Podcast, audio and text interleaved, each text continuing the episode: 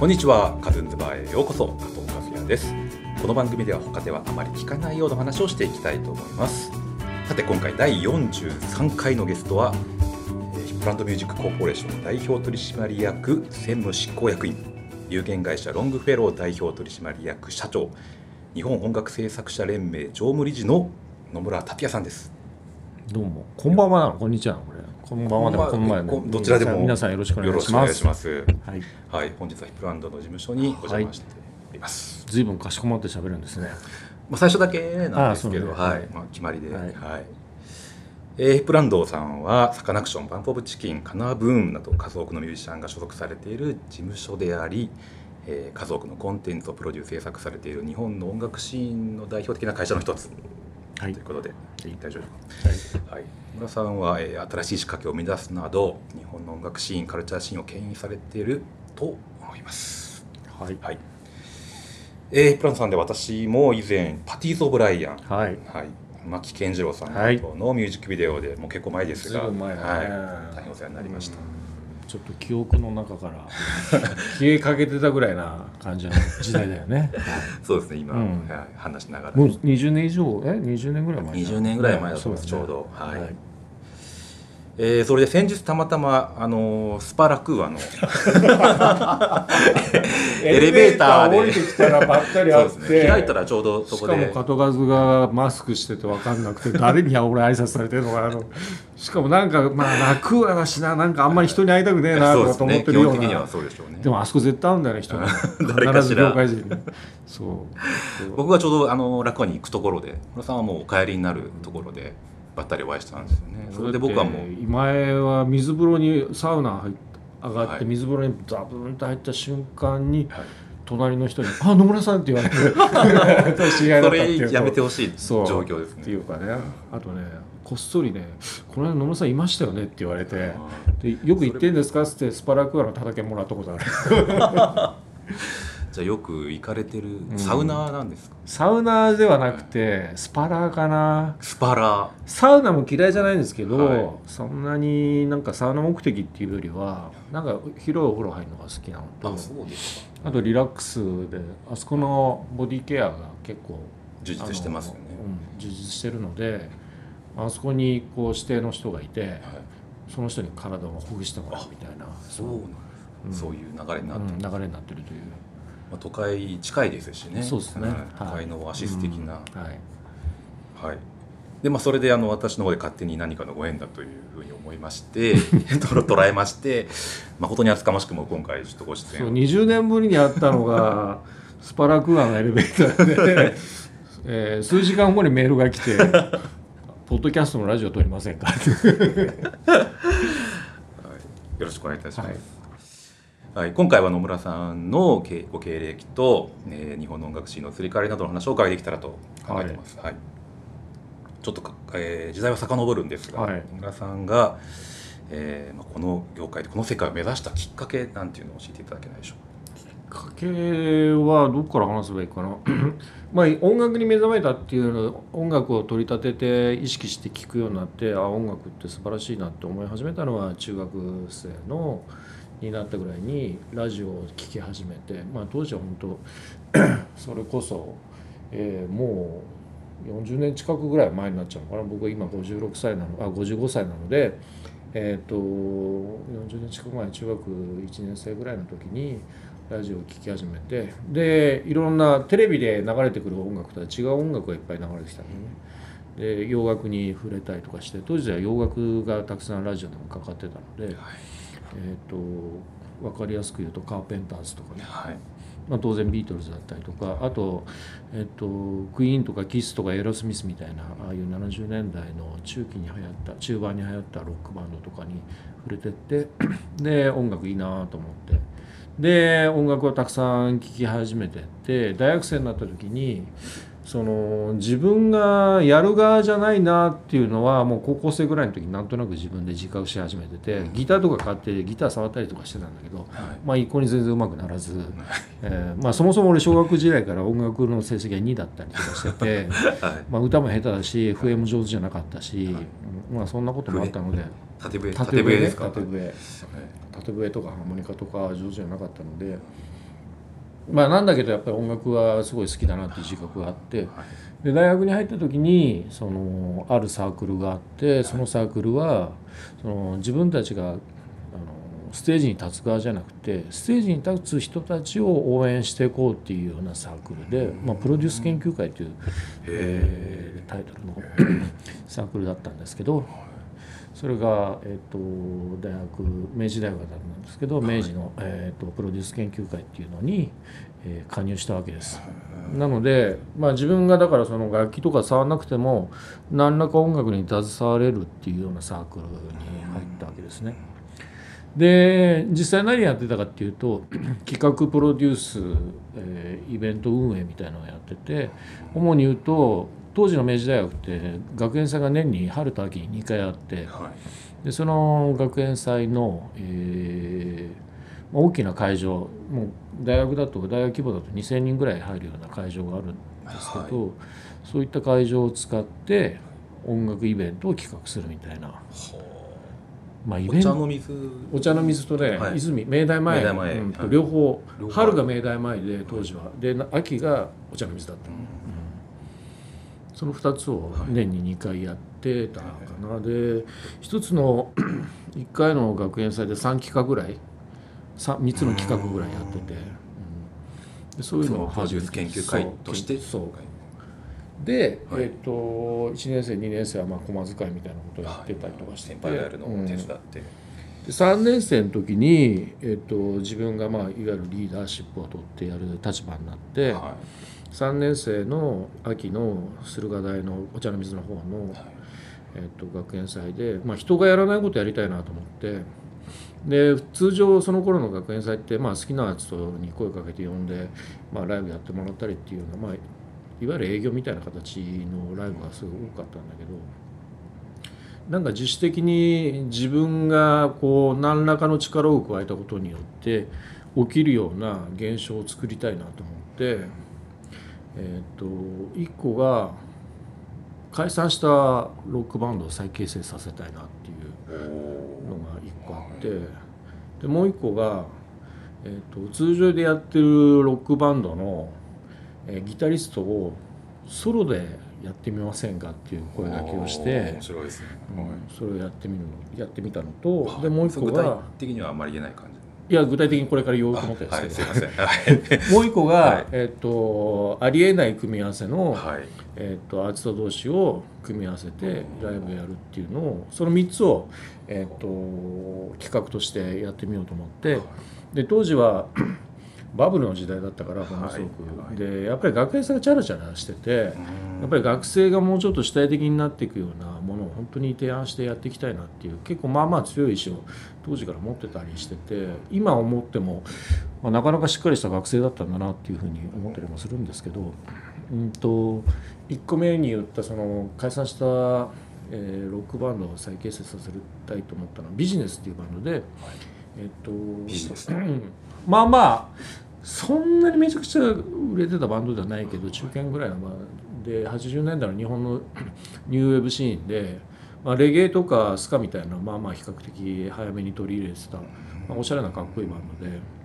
でボーカルの人が美空ドレミっていう女の人がボーカルをやっててあと他の3人のメンバーはえーギターベースドラムはど男性の人だったんですけども。まああのすごい、えー、といい曲がたくさんあってで僕がその大学3年生になった時にもう解散してたので、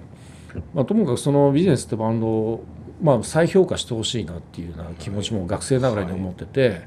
でその気持ちを持って元その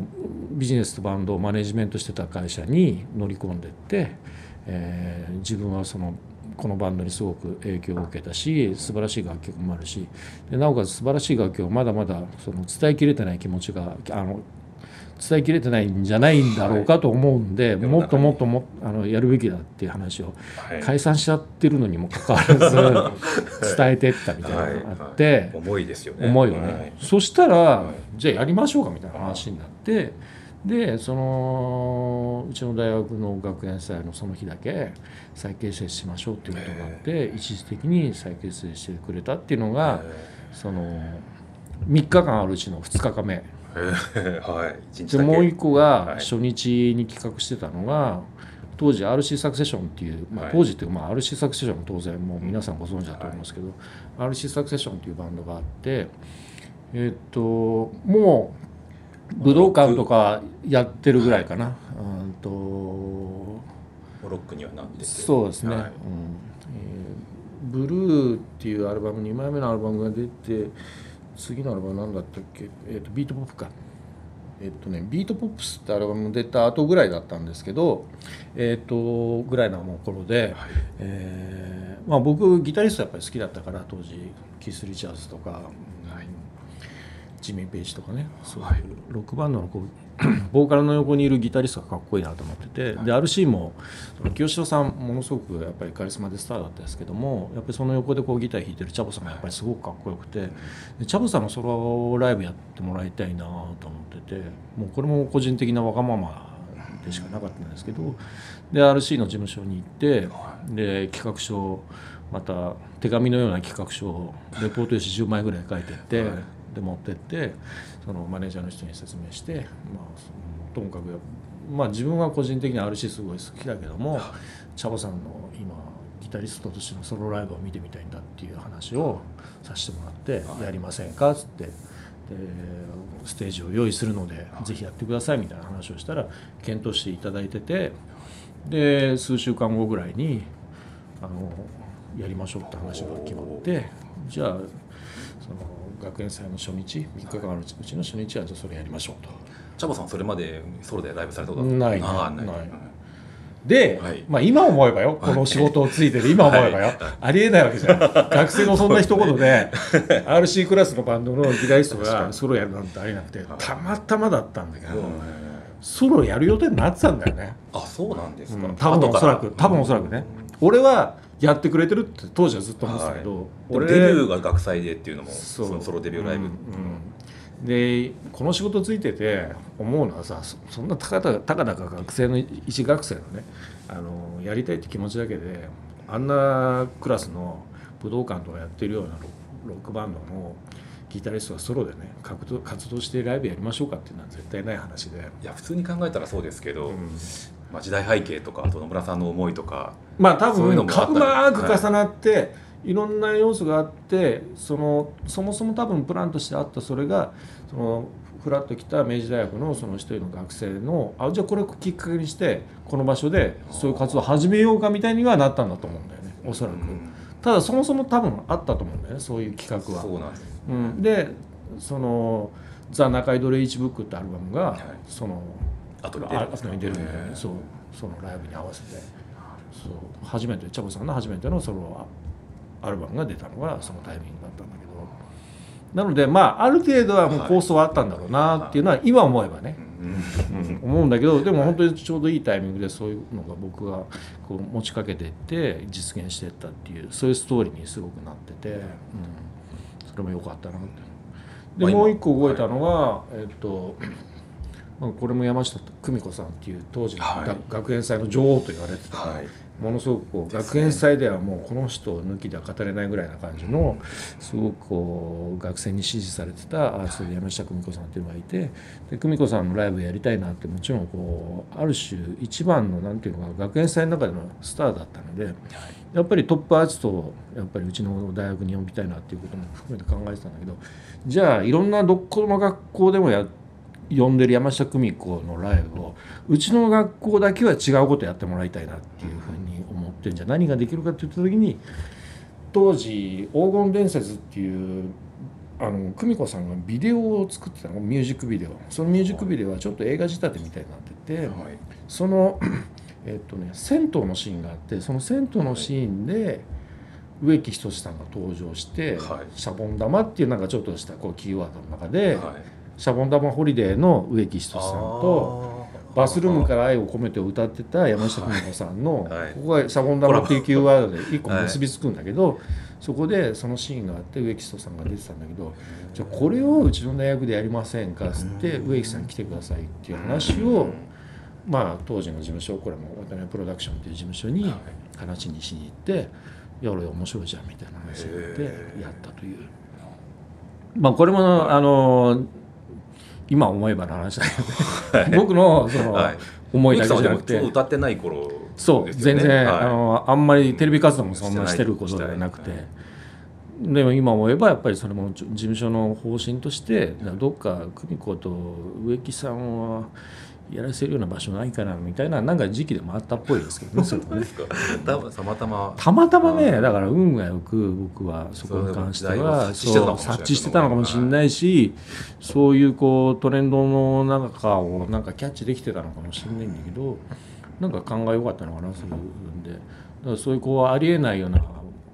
ライブイベントを3日連続してその僕がさ大学3年の時に学園祭でやってでいろんなものが全て企画として通ったから、はい。まあ、僕は大学2世にもかかわらずそのプロモーションリストっていうメディアのねプロモーションリストを某音楽事務所から頂いてはい。で雑誌社だったりとかラジオ局だったりとかテレビ局だったりとか、まあ、ものすごくこう企画書を持って回ってえ学生の時代に。学生時代ですで掲載してくださいプロモーションしてくださいっつってへライブ告知ぱいいろんなところでさせてもらって。ー。でなんかそのライブ告知と一緒に面白いことをやってる大学生がいるっていうんで僕自身もね。宣伝になる今度は二次的にこうやってインタビューしてもらったりとか新聞に出たりとかなんか結構当時ちょっと有名な大学生ぐらいにはなったのそうなんですね。表にちょっと出てちょっと出ちゃったっていう、うん。だから当日ライブやった時にそのお客さんの人たちにも「野村さん今日のライブ良かったです」って何人かにもたくさん言われたりとかしてたりとかあと一番嬉しかったのが これこそその僕が大学あこの音楽業界に仕事しようと思ったきっかけになったのがそのチャボさんのライブやった日にそのチャボさんが学校に入ってこられてはい。着いてでマネージャーの人がチャボさんを僕を紹介してくれたんですよ。彼がそのあの企画書を書いた野村君ですよつって言って。あでチャボさんから手を差し伸べてくれて、企画書の読んだよ。素晴らしい企画書だったありがとうねっつって いいね。超憧れのチャボさんからはい。握手を求められて感動してありがとうございますって。で最初そうやって 学校に迎え入れてはい。で、まあ、リハーサルがあってで本番直前に楽屋のチャボさんをお呼びして「チャボさんじゃあ本番です。よろしくお願いします。えーステージ袖までご案内しますんで」って言ってステージ袖までご案内してステージ袖でチャボさんがステージに出る直前にもう一度僕に握手をしてくれて「野村君野村君ありがとうね。今日俺頑張るからね」って言ってくれたっていうのはすごく嬉しくて。はい。でチャボさん出てったら「イエーイ!」っていつものようにこうお客さんがおるわけですよ。はい。イエーイっつって。でその後イエーイ今日は明治大学野村君のおかげでライブができます」って言ってくれて。はい。ドア玉に。そう。おで僕はステージの横でへなへなへなってはい。こー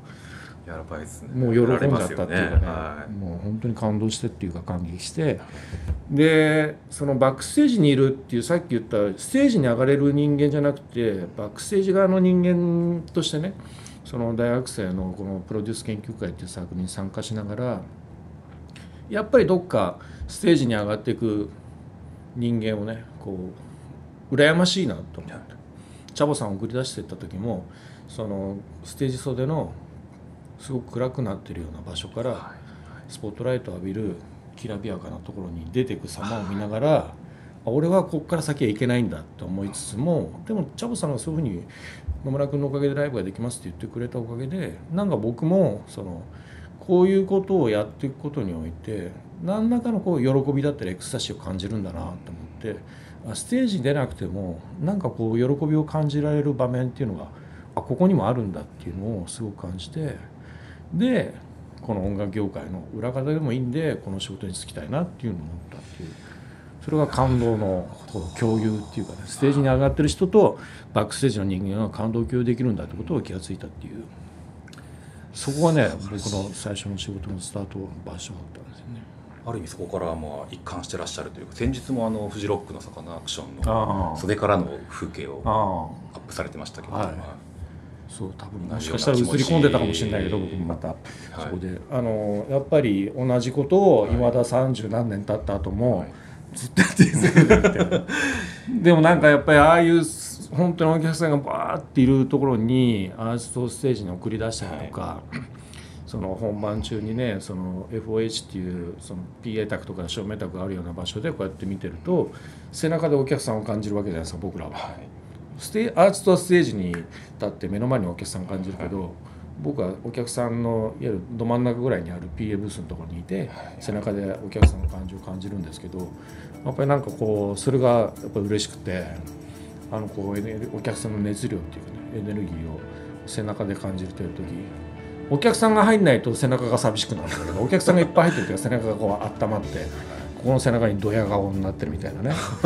背中がドヤってなってるみたいな。なんかそういうのがやっぱり自分のバロメーターになっててやっぱりいかにそこにこうたくさんのお客さんの背中でしょうかみたいなことを目指していくっていうのは僕のライブの仕事のねモチベーションになってるっていうかなんかそれを感じたくてこの仕事ずっと続けてるみたいなところがあるんでなんかそこはこうこの仕事の面白さっていうかね喜びっていうかなんか喜びが共有できるんだなってそれはステージに立ってる人とも共有できるしお客さんとも共有できるしなんかそこは素晴らしいところだなと思いますね。